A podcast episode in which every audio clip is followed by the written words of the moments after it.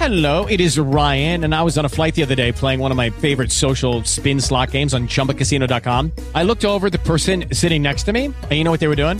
They were also playing Chumba Casino. Coincidence? I think not. Everybody's loving having fun with it. Chumba Casino is home to hundreds of casino style games that you can play for free anytime, anywhere, even at 30,000 feet. So sign up now at chumbacasino.com to claim your free welcome bonus. That's chumbacasino.com and live the Chumba life. No purchase necessary. VGW Group. Void were prohibited by law. See terms and conditions. 18 plus. Ricordati che saranno questi i bei tempi andati. Così recitava una canzone chiamata Vecchi dei Giorginies. Tipo così, non so se è il nome della cantante o il nome del gruppo. Fatto sta che stavo ripensando a questi ultimi dieci anni di cinecomics. Uno, perché il termine cinecomics è sbagliato, io ne userei un altro. Due, perché ho pensato, ma di tutti questi film di supereroi che ci siamo propinati, qualcuno resterà nella storia? Fra dieci anni ne riguarderemo qualcuno? E soprattutto qualcuno verrà studiato perché avrà portato qualche innovazione, perché sarà comunque, a parte questa ondata e questa moda, un bel film? Scopriamolo dopo la sigla. Devo dirti un fatto. Pensieri a caso su argomenti a caso con Fregat. Rieccomi. Prima di parlare dell'argomento di oggi, volevo ringraziarvi perché l'episodio su Bugo e Morgan è andato molto bene. Ad alcuni di voi non è andata giù il fatto che abbia parlato di musica, allora ci tengo a precisare una cosa.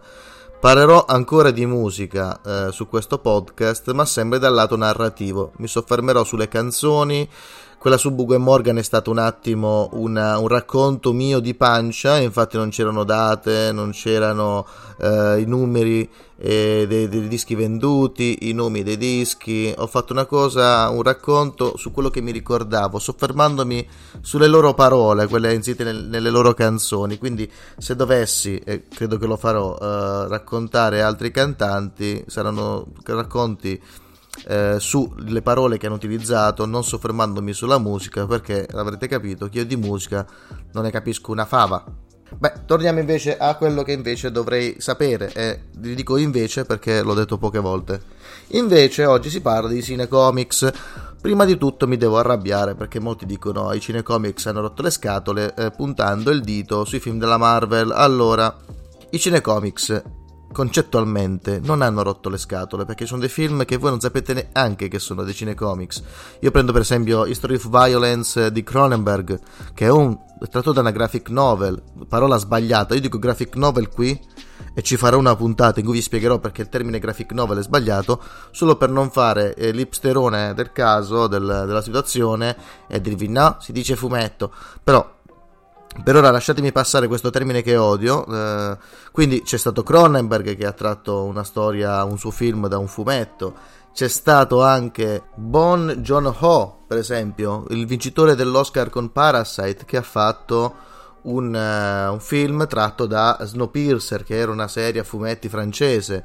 Il film è meraviglioso, c'è anche un Chris Evans, Capitan America, che fa la parte di uno che si ribella, come posso dirvelo senza sembrare anticapitalista, fa il comunistone perché si parla di questo enorme treno che attraversa il mondo perché il mondo è congelato e questo treno come nel Titanic è diviso per classi sociali, in fondo al treno ci sono i poveracci e davanti al treno ci sono i ricconi. E che succede? Chris Evans fa perché stiamo qui? Ribelliamoci. Eh, stamattina mi sono svegliato e niente, è un film molto bello, eh, vi consiglio, così chi vuole vedersi un film di Bon Joon-ho e fare l'intellettuale, ma non c'ha voglia di guardarsi dei dialoghi, ma vuole l'azione, si può guardare Snowpiercer. Quindi, appurato il fatto che il termine cinecomics è sbagliato, quello che vediamo noi al cinema sono film di supereroi, punto perché il cinecomics prende troppe cose ed è veramente una, una sciocchezza de, de, de, demonizzare, si può dire? Voglio, oggi voglio parlare come i tipi in televisione.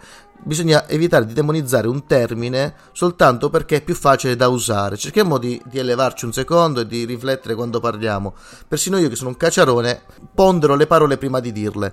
Il cinecomic vuol dire soltanto che una storia è presa da un, uh, un fumetto e ci sta perché pensateci un attimo Concettualmente, cosa sbagliatissima, e vi spiegherò anche perché, un fumetto può sembrare uno storyboard già fatto, tant'è che quello che mi incavolo sempre io è perché i film di supereroi non prendono pedissequamente le storie perché sono già ben scritte. Punto 1 perché non prenderebbero tutto il pubblico possibile, perché il pubblico deve essere coccolato. Non sia mai che gli metti un po' di pepino, potrebbe non andare al cinema e finire come il film di Harley Quinn, che soltanto perché si chiama Bird of Prey non c'è data nessuno. Adesso stanno cambiando il nome, si chiamerà Harley Quinn, sottotitolo Bird of Prey, e si pensa che basti questo a far andare le persone al cinema. Questo è da una parte un insulto a voi che andate al cinema, da un lato uh, un colpo a cuore chi il cinema lo ama, se questo è veramente il senso che diamo ai film. Però io come al solito apro migliaia di parentesi, non ne chiudo neanche una. Torniamo, torniamo, torniamo, al discorso principale. Bisogna evitare di utilizzare la parola cinecomics per andare a parlare di questi film che sono film di supereroi, punto. Perché il cinecomics è stato un film preso da un fumetto e dai fumetti si possono prendere un sacco di storie e il film di supereroi invece, quello che abbiamo visto, in realtà prende soltanto dei personaggi, degli archetipi dal uh, fumetto supereroistico e poi fanno un pastrocchione commerciale da vendere a tutti. Quindi il cinecomics è un concetto che prende film belli e queste cose di supereroi. I film di supereroi sono un prodotto. Un prodotto perché lo chiamo un prodotto e non un cinema? Perché hanno tutti stessa, lo stesso sapore, è un po' come il tofu. Eh, è come quelle cose, una volta le marmellate io mi ricordo che me lo raccontava mia nonna, eh, tra una storia di guerra e l'altra, mi raccontava che le marmellate avevano tutto un sapore diverso, perché all'epoca cioè, la frutta eh, poteva variare da stagione a stagione, cioè, ogni tanto una, una, mela era più mela, era più bianca, era più marrone, quindi le confetture, infatti fateci caso, le confetture che vi fanno le mamme, se qualche mamma la fa, hanno sempre colori diversi, perché la frutta non è tutto uguale, solo che il pubblico faceva, mm, forse questa è meno buona questa marmellata e quindi ha iniziato a metterci eh, i sistematori di sapore, i sistematori di colori, in modo che tutti quanti vedessero la stessa marmellata e non si spaventassero. Così sono i film di supereroi, dei prodotti che sono tutti uguali, perché uno aspetta, si aspetta da questi film un po' di umorismo, è un pochettino eh, il cattivo che arriva e poi finisce male, la love story, tipo anche in Doctor Strange mi hanno messo la love story. Chi si ricorda in Doctor Strange con chi si fidanza il Doctor Strange? Eh, non lo sapete neanche voi, perché ormai sono talmente banali che io me ne ero anche dimenticato dell'attrice che ci fosse una storyline d'amore all'interno di Doctor Strange. E, e l'ho visto al cinema.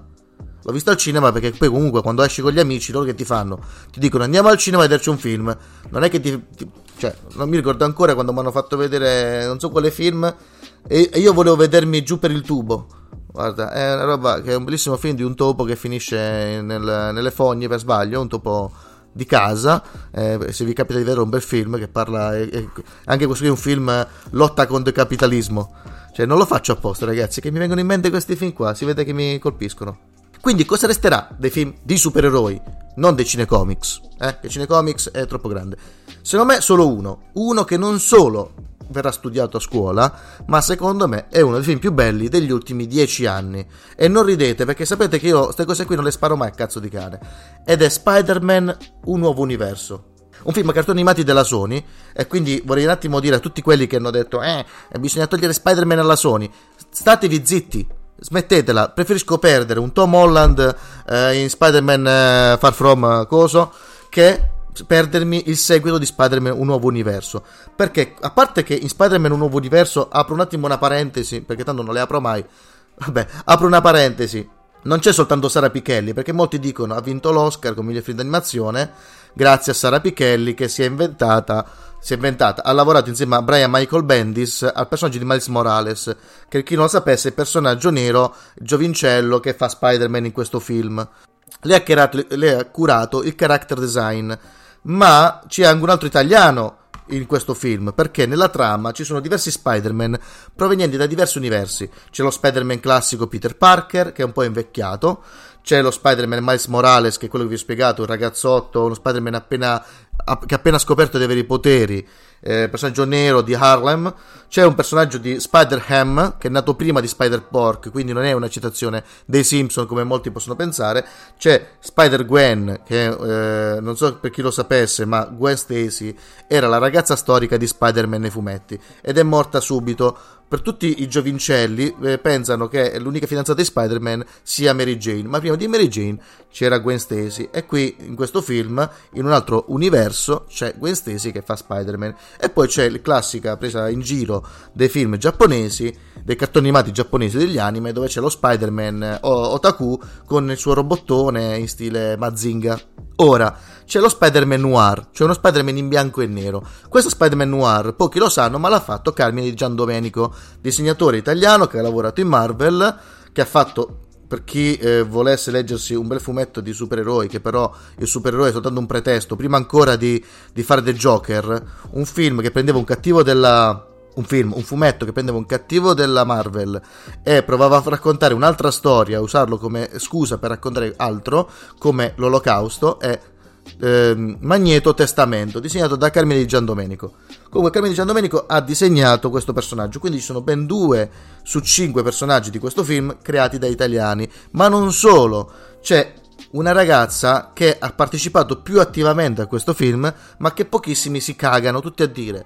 È l'Oscar di Sara Pichelli. È giusto che Sara Pichelli venga citata. Va citato anche Carmine di Giandomenico, ma va citata anche Eva Bruschi che ha lavorato agli storyboard, quindi un lavoro attivo in questo film. Ma perché questo film è importantissimo, che già sto portando avanti questo podcast da tanto tempo, eh, sono a undicesimo minuto, leggo qui. Perché, a parte che la trama finalmente non ti racconta sempre le classiche origini di Peter Parker, cerca di portare un altro personaggio che al cinema avrebbe già rotto le scatole, perché fai partire un film con uno Spider-Man nero, già ti becchi le petizioni online, non sapendo che Spider-Man nero esiste già dai fumetti da ormai dieci anni è un personaggio della, della, saga Ultimate, ma non sto qui ad aprire parentesi.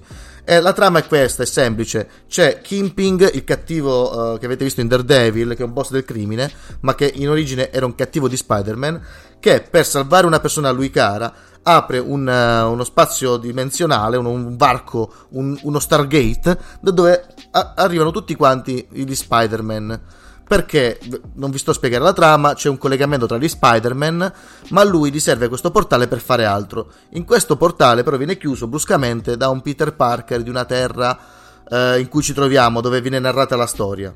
Questo Peter Parker, chiudendo questa cosa qui, fa iniziare una, una, serie di eventi che portano Kimping a cercare di riaprire questo portale e a questi Spider-Man che si trovano in questo unico universo arrivano da diversi universi a dover fermare il cattivo. Che detta così è la classica storia di eh, supereroi. E perché allora ve lo consiglio? Punto 1.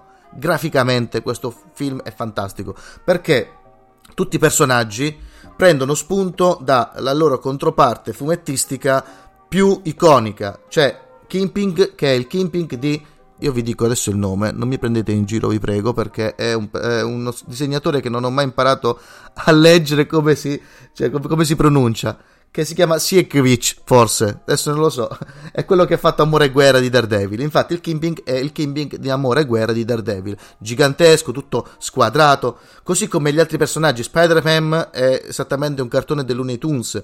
Così come Spider-Man Noir è in bianco e nero è un noir in bianco e nero e tutti questi, questi, stili di personaggi, perché anche gli altri personaggi avranno uno stile tutto loro, si amalgamano bene e questo è un esercizio di stile che non l'ho mai visto fare. L'effetto pastrocchio, l'effetto che ha incastrato Roger Rabbit era dietro l'angolo, l'effetto del mm, c'è qualcosa qui che non mi quadra.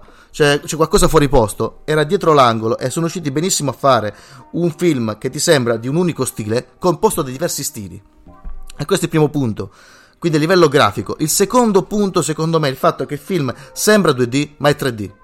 Sono riusciti a dare una tridimensionalità dei personaggi eh, fantastici, l- disegnandoci sopra e creando delle texture che sono talmente ben disegnate, talmente ben amalgamate, che ti sembra di vedere un cartone animato disegnato a mano, ma non è disegnato a mano. Un concetto, uno stile che ha ripreso poi Klaus e quindi è già diventato seminale, perché Klaus molti pensano che sia un film in 3D, ma in realtà è tutto disegnato quindi eh, ha, già fatto, ha già fatto scuola. E poi, soprattutto, secondo me, a parte la trama meravigliosa, le musiche, finalmente in un cartone animato eh, non ci sono le musiche del cavolo dove tutti cantano come se fossero in un musical, ma ci sta Post Malone, ci sono, c'è una colonna sonora che non sfigurerebbe a un Primavera Festival a Barcellona o una, a un Coacella, ecco, per quelli che vogliono fare più hipster. E poi, cosa più importante, se, come vi ho detto prima, il cinema ha sempre preso dal fumetto e il fumetto ha sempre eseguito il cinema, infatti molti fumetti, secondo me i fumetti fatti male, sembrano storyboard del cinema, questa volta è il cinema che è andato a prendere qualcosa dal fumetto e possiamo notare come ci siano onomatopee, ci sia divisione in vignette per raccontare azioni in contemporanea, ci siano molti stilemi del fumetto all'interno del cinema. Finalmente non è il cinema che contamina il fumetto, non è il cinema che che tipo prende da fumetto soltanto la storia, ma finalmente il cinema che si lascia contaminare dagli stilemi del fumetto ed è qualcosa che eh, guardandolo è meraviglioso, è qualcosa che mai visto prima. Cioè, questo film qua va visto soltanto, anche soltanto se non vi piace il personaggio, anche se non vi piace i cartoni animati, per dire io l'ho visto. Siamo a un livello di innovazione che non si vedeva da quando è uscito Toy Story nel 94, 93, non mi ricordo quando, che uno diceva Secondo me un film in 3D completamente, cioè un film completamente in 3D non si può fare. Poi è arrivato Toy Story e gli hanno detto, avete visto? Come la mettiamo mo? E questa cosa qui invece è quello che rappresenta al giorno d'oggi Spider-Man un nuovo universo. Un film che è un fumetto al cinema, non un cinecomics, un film di supereroi che però parla anche d'altro, un film che lega diversi stili e li amalgama, quindi crea anche un nuovo standard a livello di di stile, perché qua siamo a un livello di stile inarrivabile, questo film è pieno di stile e soprattutto siamo davanti a un capolavoro. Perché la colonna sonora, lo stile, queste tecniche fanno di questo film un capolavoro. E va visto che vi piacciono o no tutte le cose che vi ho appena elencato. Perché sicuramente alla fine di questa visione, alla fine di questo film non resterete eh, impassibili. Anche il mio coinquilino che odia ste robe ha detto, ah, lo sai che però ho fatto bene a guardarlo. Non lo so se mi piace, però ho fatto bene. Ecco, fatevi del bene. Guardatelo. Hello, it is Ryan, and I was on a flight the other day playing one of my favorite social spin slot games on chumbacasino.com. I looked over the person sitting next to me, and you know what they were doing? They were also playing Chumba Casino. Coincidence? I think not. Everybody's loving having fun with it. Chumba Casino is home to hundreds of casino style games that you can play for free anytime, anywhere, even at 30,000 feet. So sign up now at chumbacasino.com to claim your free welcome bonus. That's chumbacasino.com and live the Chumba life. No purchase necessary. VGW, void, prohibited by law. See terms and conditions 18 plus. Oh, oh, oh, O'Reilly. You need parts? O'Reilly Auto Parts has parts. Need them fast? We've got fast. No matter what you need, we have thousands of professional parts people doing their part to make sure you have it. Product availability. Just one part that makes O'Reilly stand apart. The professional parts people. Oh, oh